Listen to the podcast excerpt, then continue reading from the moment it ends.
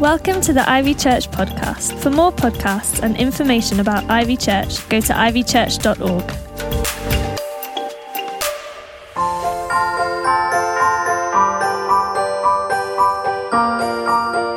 Good morning, everybody, and Merry Christmas. I hope you've had a good morning so far. So we have been in our Advent series called It's All About Jesus, and today is the last one. Well, I'm afraid you're going to have to wait until the 2nd of January next year to hear what our year off series is going to be, but I'll give you a little bit of a clue. Get yourself a journal, open the book of Nehemiah, and start reading it and see what God speaks to you about. So last night, the season of Advent has finished. Now I wonder, do you know what the word Advent means? Does it mean chocolates? Does it mean candles? Actually, it doesn't. The word Advent means the arrival of a notable person or thing. In Advent, we celebrate that somebody very important is coming. Now, I wonder, who is that? Who's the important person that's coming? Is it Santa? No. Is it Grandma and Grandpa? No, but they are very special. No. At Christmas, we celebrate that a very special person has come, and that person is Jesus.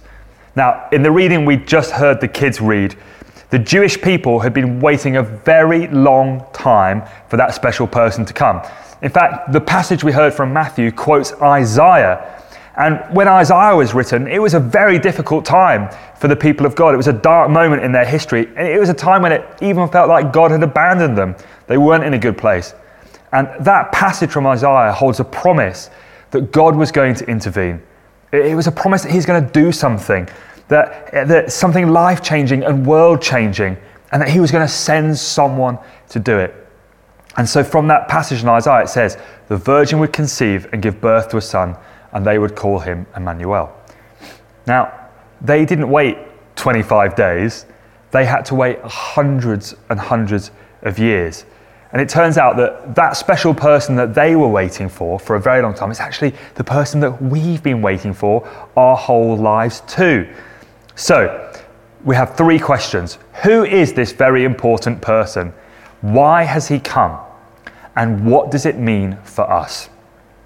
So our passage today answers those three very important questions. And we'll look at the first one, who is he? Now, nearly a year ago, Rebecca and I had a baby boy, and his name is Freddie.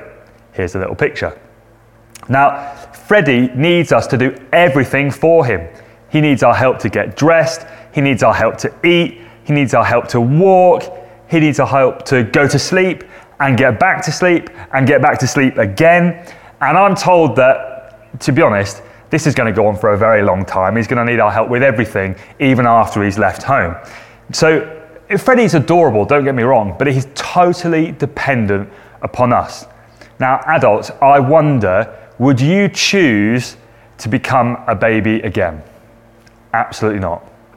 Now, can you just imagine with me for a moment? Imagine giving up everything you know, everything that you're able to do for yourself, and become a baby again, totally dependent on other people. No way. But you see, this is the incredible story at the heart of Christmas. The Christmas story, it revolves around this baby Jesus. And one of the names used in this passage tells us who this baby is. It says, they shall call him Emmanuel. Everybody say, Emmanuel. Now this name means God with us. You see, Jesus is God with us. Lots of people say lots of different things about who Jesus is. Jesus once asked his disciples, who do people say I am? You see, people in his time found it difficult to make their minds up too.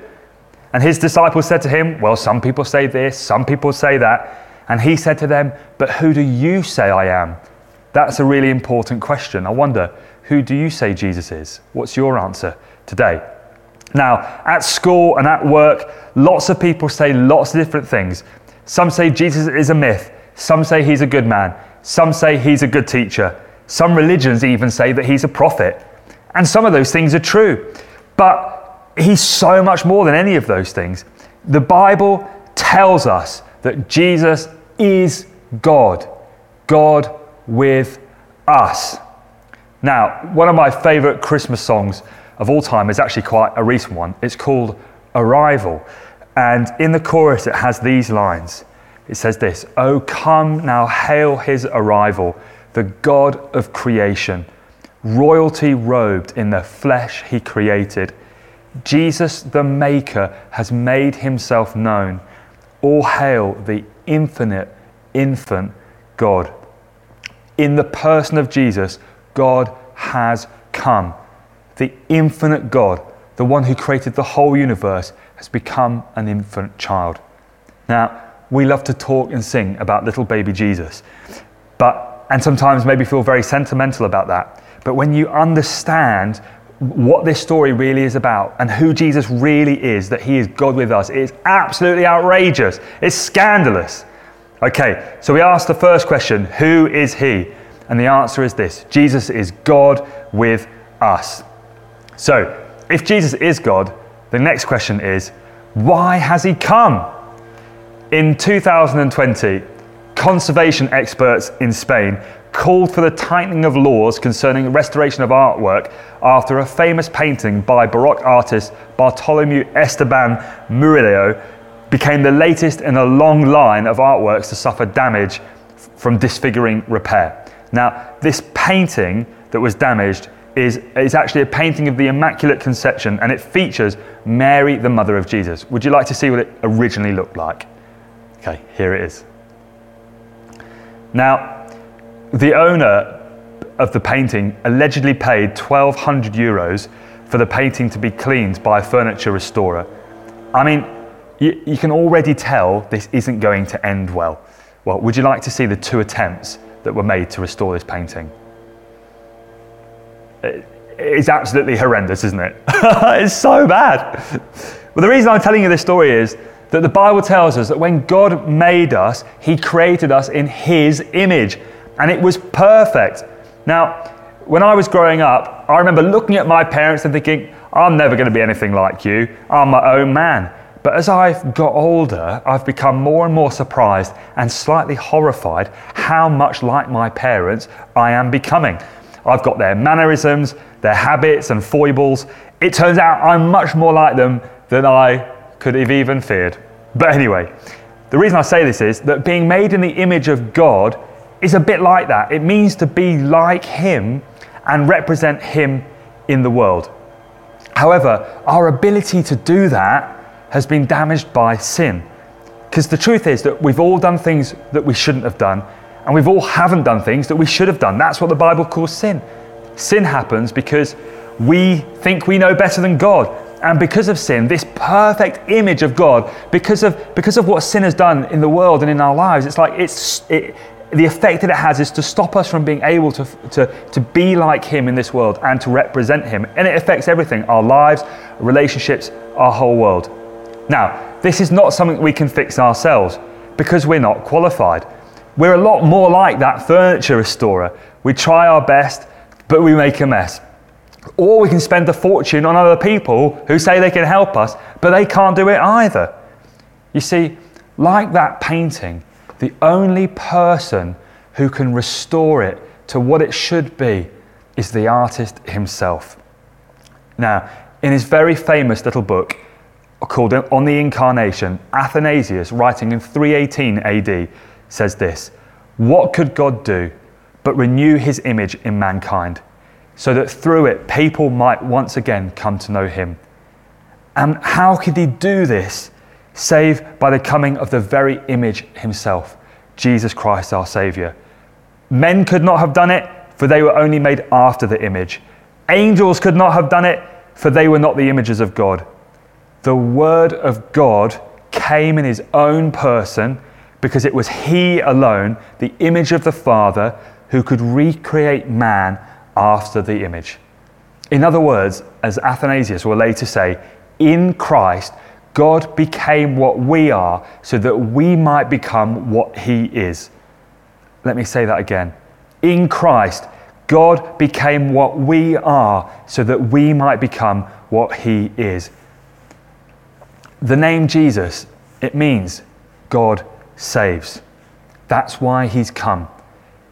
God has come into the world to repair the damage caused by sin and to restore his image in us so that through him we can know God and become the people that God has always made us to be. He has come so that we can become like him and represent him in our world. How amazing is that? So you might be wondering, well, how is this all possible? Well, because the story starts at Christmas. This baby called Jesus, who is God with us, he didn't just stay a baby, but grew into a man. The Bible says that Jesus is the image of the invisible God. If you want to know what God is like, look at Jesus. He was perfect. He never sinned. He perfectly showed us who God is. And yet, when Jesus was a man, he was killed by being nailed to a cross. And in that moment, the Bible says, he became sin for us so that through him we might become the righteousness of God. Or as Athanasius said, he became what we are so that we might become what he is. So the final question is this: what does this mean for us? First, because he's come, it means we can receive forgiveness for all the things that we've done wrong, and the power of sin in our lives is broken. His forgiveness gives us the possibility to live a completely new life. And secondly, we can receive the gift of his Holy Spirit. The Holy Spirit gives us the power for that new life, a life that we could never live just by trying harder. And when we receive the Spirit of God, when we come to Jesus by faith, it's like the artist comes and lives inside the painting. And whatever's gone wrong, whatever we've done, God can use all the broken bits of our lives and make it beautiful all over again. So what an incredible hope that is in our world right now today, when in the last couple of years, we've seen so much brokenness and so much need of repair, and we've become much more aware of that need in our own lives too. Now, this incredible restoring work of the Spirit isn't a one-time thing, it's a lifetime thing. This great restoration begins when we turn to Jesus, and it goes on our whole lives. The story that we heard earlier about the angel appearing to Mary, it's a beautiful picture of what God wants to do in our lives if we will say yes to him. It's like, just like Mary, through the Holy Spirit in us, God wants to form his Son. It's not something you can make happen, but we join in by being open to what God wants to do in our lives. Now, when Becky was pregnant, it was a very exciting time as we look forward to meeting this little boy. And at the same time, for Becky anyway, it was quite uncomfortable. You know, sleeping became difficult, and when he started kicking, well, he basically hasn't really stopped since. Friends, the work of God in our lives, forming the image of Jesus in us, renewing that in us through his Spirit, it's a deep and beautiful work, but it isn't always comfortable. In my own experience, I've not always understood what God's been doing in my life. It's often felt strange and unfamiliar, but I'm so glad for the people that have come to me, the friends around me, who, like the angel, have said, don't be afraid. What is conceived in you is of the Holy Spirit. And so very simply, maybe you just need to hear this today, that just because you have said yes to God, he is doing a deep work in you. He's doing a new thing to restore and renew the image of Jesus in you as you're following him and trusting him through all the ups and downs of life. It might not be comfortable, and you might not understand it all. But I believe that he's saying to you today, don't be afraid, embrace it. Because like Mary, what I'm doing in you right now is all part of the bigger plan of what I want to do through you to help many other people come to know me. And for all of us at Ivy, I believe God has been doing this kind of thing in us as a whole church in this last year. He's been preparing us for something new. In the midst of the darkness and difficulties that we see all around us, God is at work. It might not be familiar. It may even be uncomfortable and different. But if we embrace it, if we will embrace it together, we will discover that what God is doing in us as a church is part of his bigger plan of what he wants to do through us, so that in our city and in our nation, in our world, many others will come to know his amazing, saving love now and as we start into this next year. So I'm going to finish here in a moment. And before I do, I want to give you the opportunity. If you're here today watching this and you don't know Jesus, will you invite him to come into your life today? What better day to do this than Christmas Day, to say, Lord, I want to receive the gift of life that you have given in your Son, the gift of your presence, the gift of you with me, God with us, the forgiveness of sins. And would you come in and make my whole life beautiful? Make me like Jesus. Come into my life now and in all the years to come. So if you'd like to pray that with me today on this Christmas Day to receive the gift of Jesus, let's pray now. Heavenly Father, I want to thank you that you have come, that you sent your Son into the world, that he is God with us, that you've come not to condemn any of us, but to restore your image in our lives. And so I just want to pray now, Lord, for any person that wants to receive the gift of your love, your presence, and of your Holy Spirit in their lives. Lord, would you come? Start a new work, Lord, a deep work and a great work, so that you could do in us all that you want to do through us.